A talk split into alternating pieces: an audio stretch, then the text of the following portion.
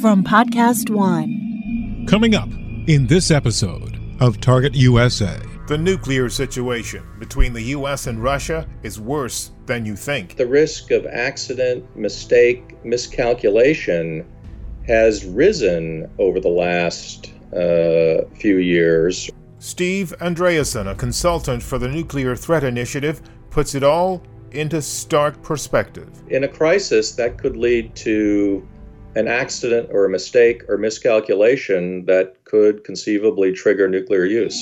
Coming up on this edition of Target USA, the National Security Podcast. From WTOP in Washington, D.C., this is Target USA. Russia could render huge harm to this country. North Korea's secret missile capable of reaching the whole of the United States. Dangerous terrorist. DC is repeatedly mentioned as someplace they would like to seek an attack. Cyber criminals. Decryption successful. America has a target on its back. And on this program, we investigate the threats, the people behind them, the agencies fighting them, and the impact on you. This is Target USA, the National Security Podcast. I'm JJ Green. The U.S. started nuclear talks with Russia this week in Vienna. They've concluded one round of the talks on one of the weightiest issues of our time what to do with their nuclear weapons and what the rules regarding them will be moving forward. But Steve Andreasen, a consultant with the Nuclear Threat Initiative, tells us there are several very concerning issues, including the talk of the Trump administration trying to restart nuclear testing. The issue of nuclear testing and whether to resume testing uh, has been in the works for about a year, with the Trump administration indicating over a year ago that it had concerns about whether Russia and possibly China were adhering to their moratorium on nuclear testing. And actually, the only state that has conducted nuclear weapons tests since the Comprehensive Test Ban Treaty was signed in 1996 by the United States, the UK, France, Russia, and China uh, has been North Korea since 1998. So there has been a lengthy moratorium on testing. And also, a year ago, when the Trump administration suggested that Russia and China might not be adhering to the moratorium, there was reports that a small group of Republican senators were actually urging the administration to unsign the Comprehensive Test Ban Treaty, which has never entered into force. The U.S. Senate failed to ratify yeah. the treaty in 1999. But there's over 180 signatories, 160 countries that have ratified, and it really has established a global norm against testing. Yeah. So if you fast forward to this month, JJ, uh, the Post reported that the administration was considering conducting a nuclear test to create negotiating leverage with Russia and China to reach a new agreement on limiting nuclear arms. And so you've got a second rationale that's been introduced since the charge of Russian noncompliance a year ago, which is the U.S. needs to resume testing to create negotiating leverage for a new nuclear agreement with Russia and China. So I would say the bottom line is at a minimum, the Trump administration is positioning itself to make the case for unsigning CTBT and perhaps resuming nuclear testing in Nevada claiming it is a response to Russian and Chinese noncompliance or that it will enhance U.S. negotiating leverage or both? Okay, so briefly, your view on that, whether that should or could happen. Well, first of all, there's no good technical reason for the United States to conduct nuclear weapons tests. At present, and really since the U.S. moratorium in 1992 and the beginning of the test ban negotiations in 1993, we've been assuring the safety and reliability of our nuclear weapons stockpile uh, in the absence of nuclear testing using what we call a science based stockpile stewardship program, which includes a number of tools to test the safety and reliability of the stockpile without nuclear testing.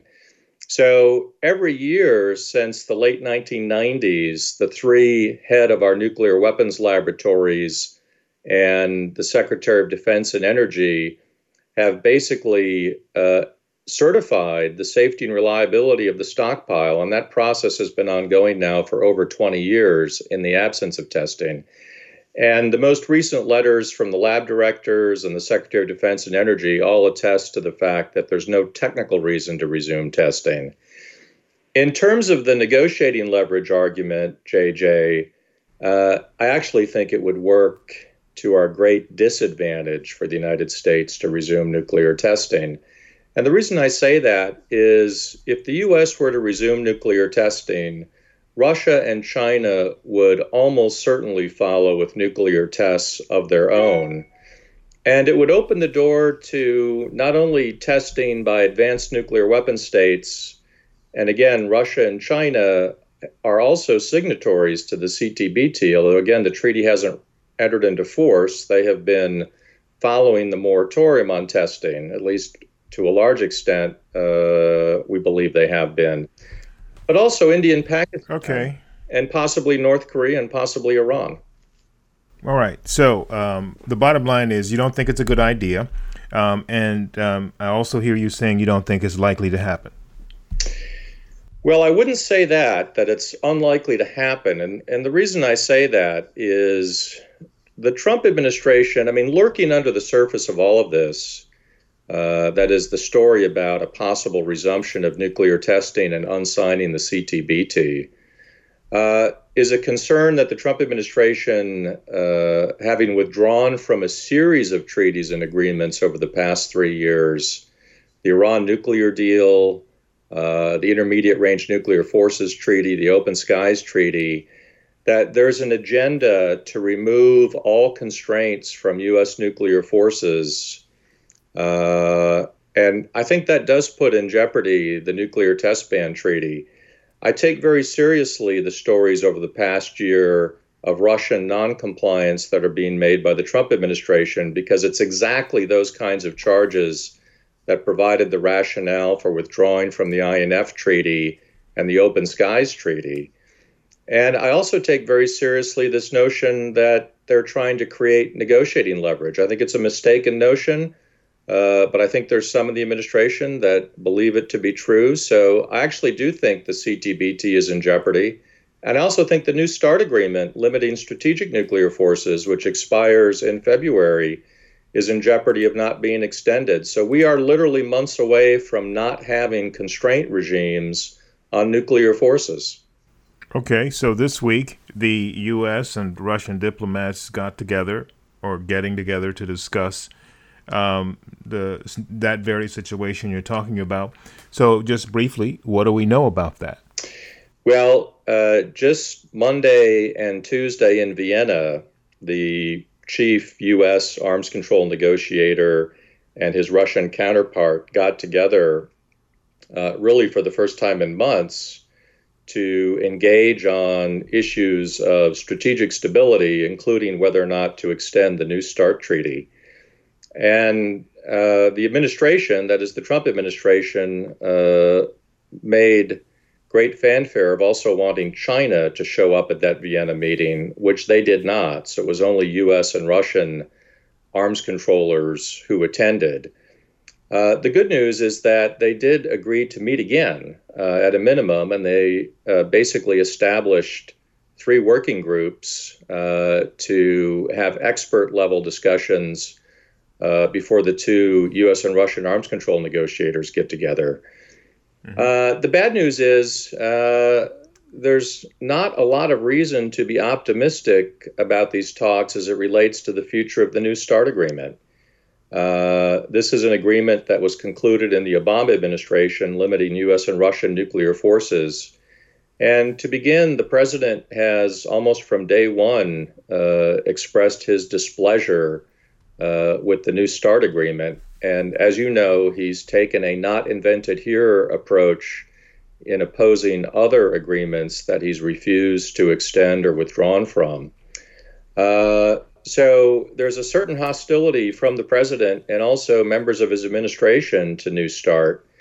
And the U.S. negotiator has explicitly said that in the absence of China agreeing to a new three part deal, uh, the U.S. is unlikely to extend the New START treaty. And of course, China is not a part of the negotiations. So that does not bode well.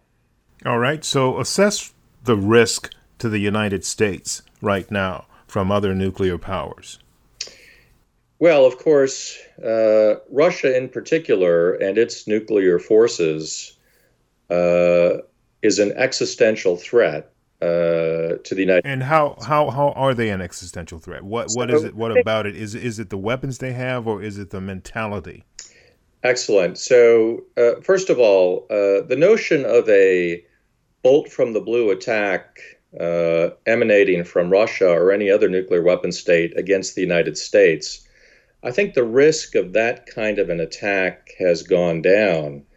But I would argue that the risk of accident, mistake, miscalculation has risen over the last uh, few years or even the past decade. Uh, we do not have the kind of engagement with Russia, in particular, since the Ukraine uh, crisis in 2014. Uh, we don't have the kind of routine engagement on crisis management dialogue. Uh, we don't have the kind of routine engagement uh, on arms control.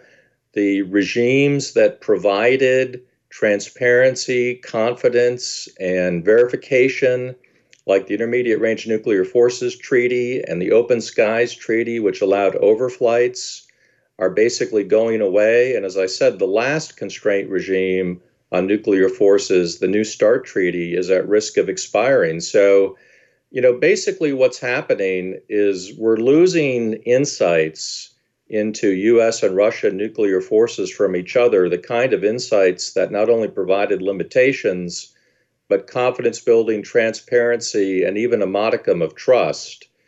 And in a crisis, that could lead to uh, an accident or a mistake or miscalculation that could conceivably trigger nuclear use. Okay, so looking at the other countries that are risk factors, there's there's there's North Korea, obviously, uh, and I was told some years ago, I think it was former Joint Chiefs Chairman uh, Mullen, who said that um, North Korea is actually building its program, it's it's testing its program on the fly, and you mentioned the possibility of accidents uh, and the lack of information. Um, the opaque nature of North Korea is, appears to me to be a perfect format for some kind of serious accident. What what what are your concerns about that when it comes to North Korea?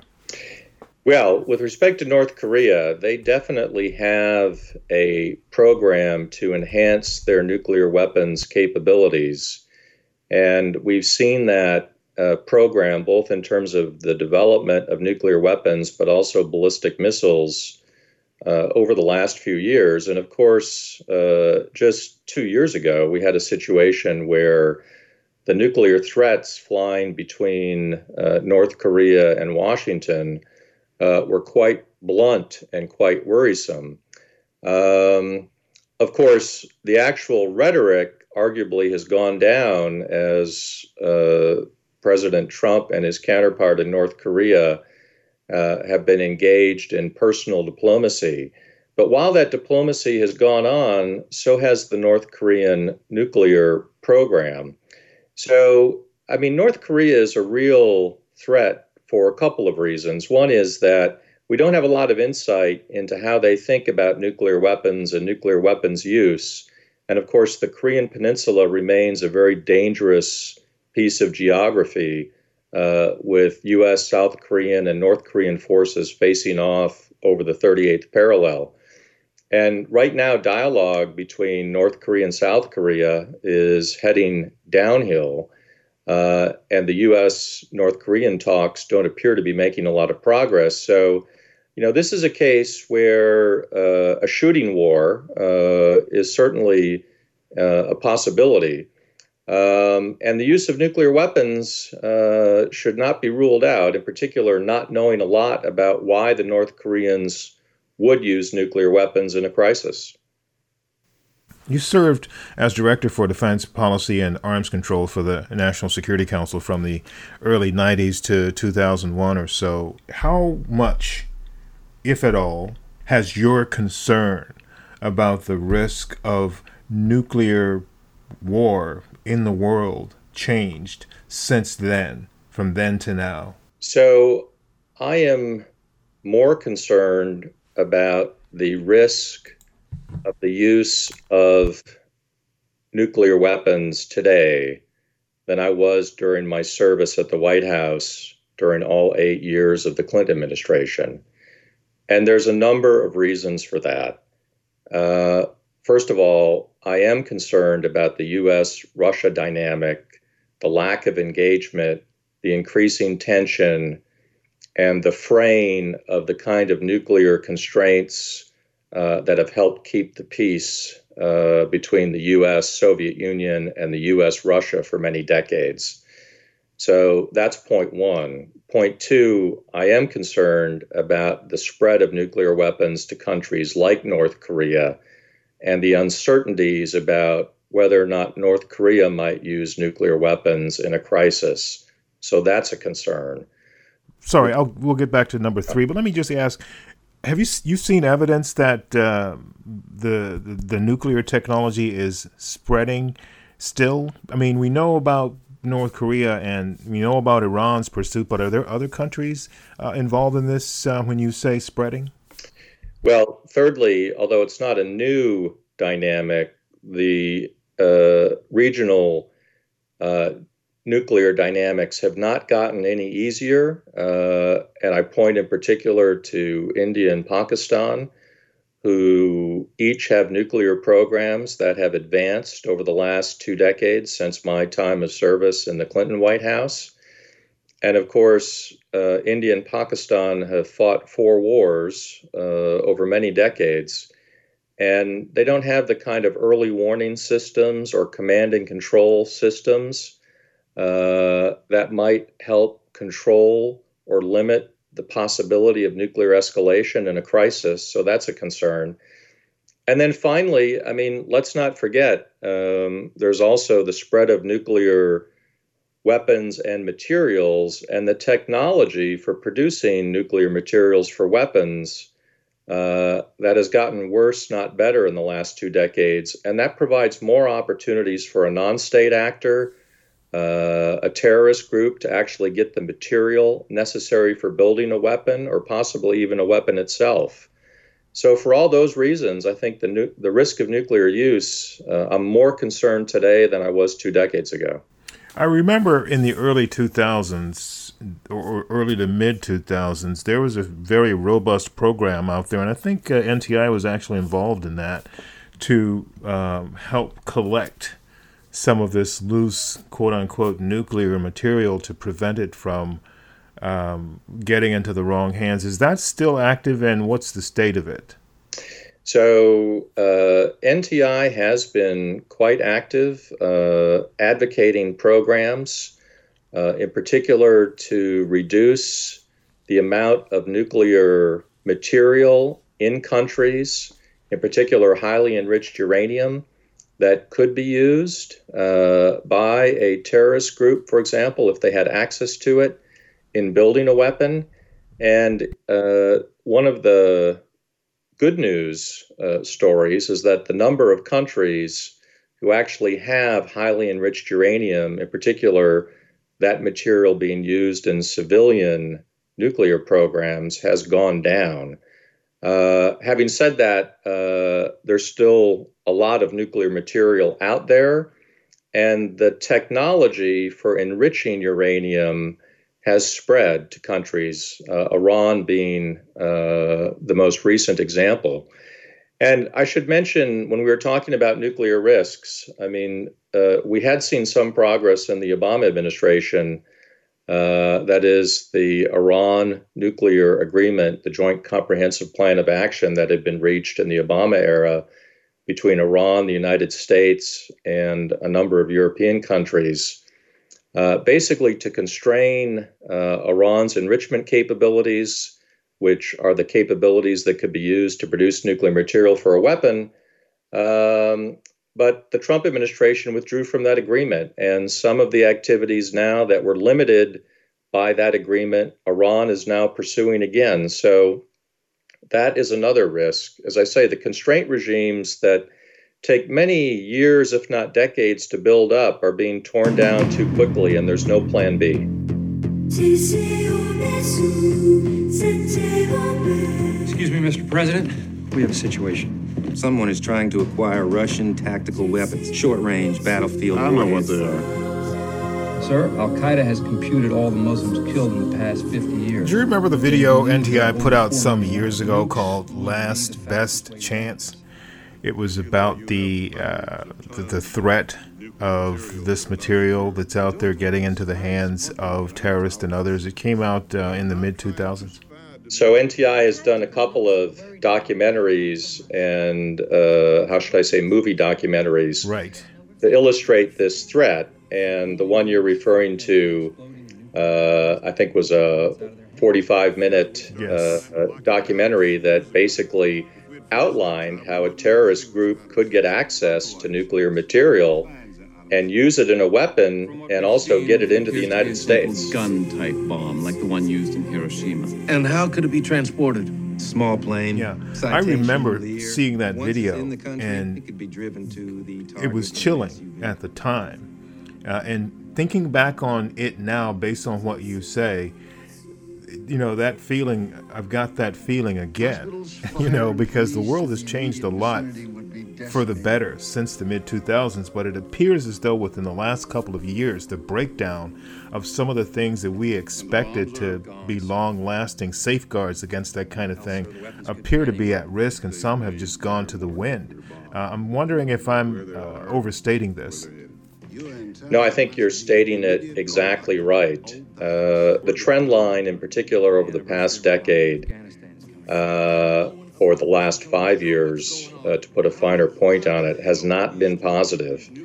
Uh, as I say, the United States and Russia still, for example, despite the fact that the Cold War is over 25 years ago, deploy hundreds of ballistic missiles uh, with uh, a couple of thousand warheads that can be launched and reach their targets in less than 30 minutes. In other words, we still have Cold War nuclear force postures uh, controlled uh, by a sole authority in the United States and Russia that can be launched and reach their targets in 30 minutes or less. And as I say, uh, during the Cold War, we had a number of ways to engage uh, between the United States and the Soviet Union, a number of methods of dialogue, these arms control agreements that were put in place to provide limitations, transparency, accountability.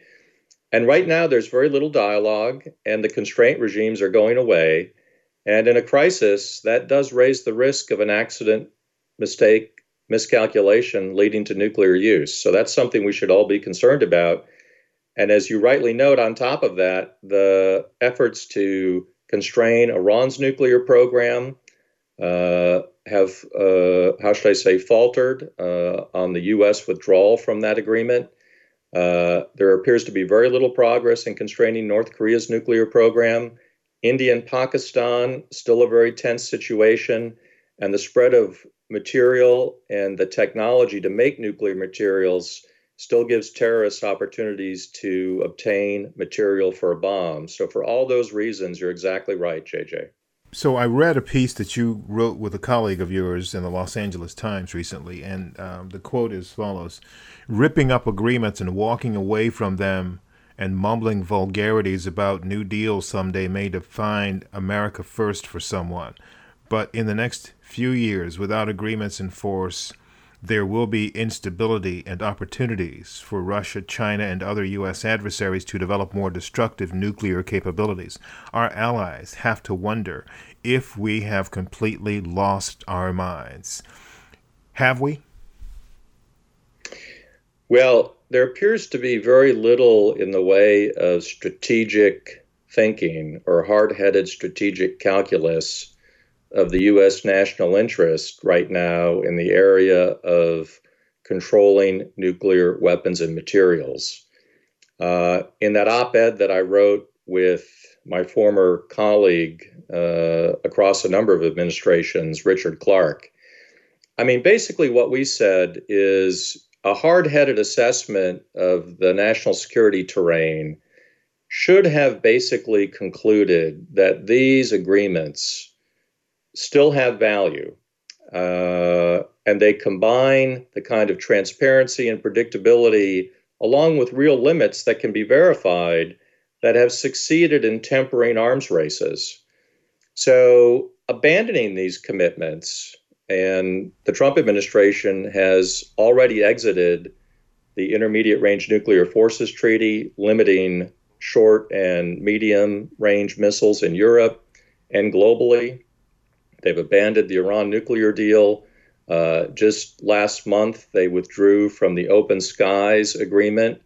That simply gives our adversaries leeway to engage in the kind of activity that was previously restricted or banned uh, that it's in our interest to control. Uh, and the reason it's being done is there is a view that America is better off unconstrained in the area of nuclear forces than to constrain itself or constrain others. Uh, I think that's a mistaken notion. Well, I want to point out that I've been covering this topic for about 15 years now, uh, and that's certainly nothing compared to the amount of time you and your esteemed colleagues who've actually gone to college to learn about these things. I've just been doing this as a national security journalist. But I can tell just from my own reporting and interactions with people around the world, there is a palpable unrest out there about everything that has to do with the U.S. and Russia right now not the least of which was Russia's meddling in the election before and attempts to try to meddle again, but what appears to be a Russian, um, I guess, renewed interest in um, engaging with the U.S. Uh, in a hostile way. And I'm wondering if you think that there is a way to fix that before something seriously bad happens. The short answer is there's no substitute for dialogue to begin with. Even during the Cold War, at times of great tension, Washington and Moscow, or Washington and its NATO allies and Moscow, had ongoing dialogue to help understand red lines, to help define areas where confidence building and transparency might be agreed to help limit the most dangerous capabilities, whether they were nuclear or conventional forces of the other side.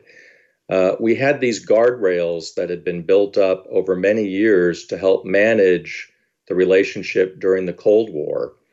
And if you fast forward from the collapse of the Soviet Union to where we are today, we have fewer mechanisms of dialogue the guardrails are going away.